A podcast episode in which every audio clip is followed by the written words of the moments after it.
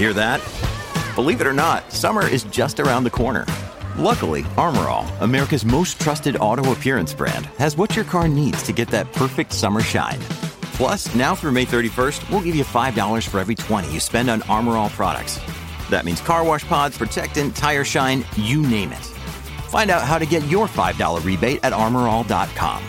Armorall, less work, more clean. Terms apply.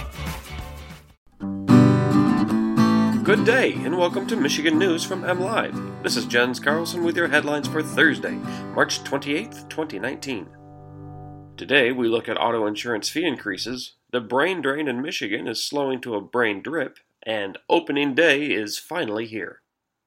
The Michigan Catastrophic Claims Association on Wednesday announced its fees would increase from $192 to $220 per vehicle, topping last year's record for the highest ever fee. The MCCA said the $28 increase comes as it faces high liabilities and costs.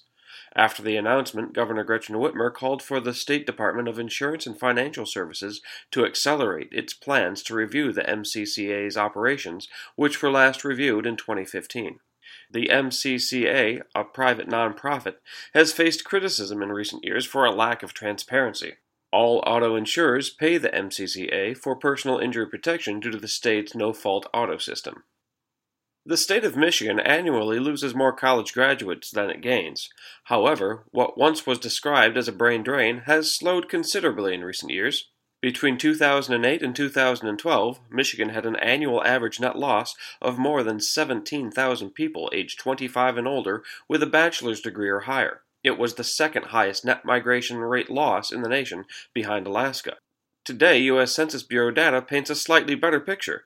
The state had an annual average net loss of more than 6,000 graduates between 2013 and 2017. Among the 32 states that lost more college grads than they gained, Michigan had the ninth lowest net migration rate loss. And some counties in Michigan are even experiencing gains, among them St. Clair County at 1.6% and Kent County at 1.2%.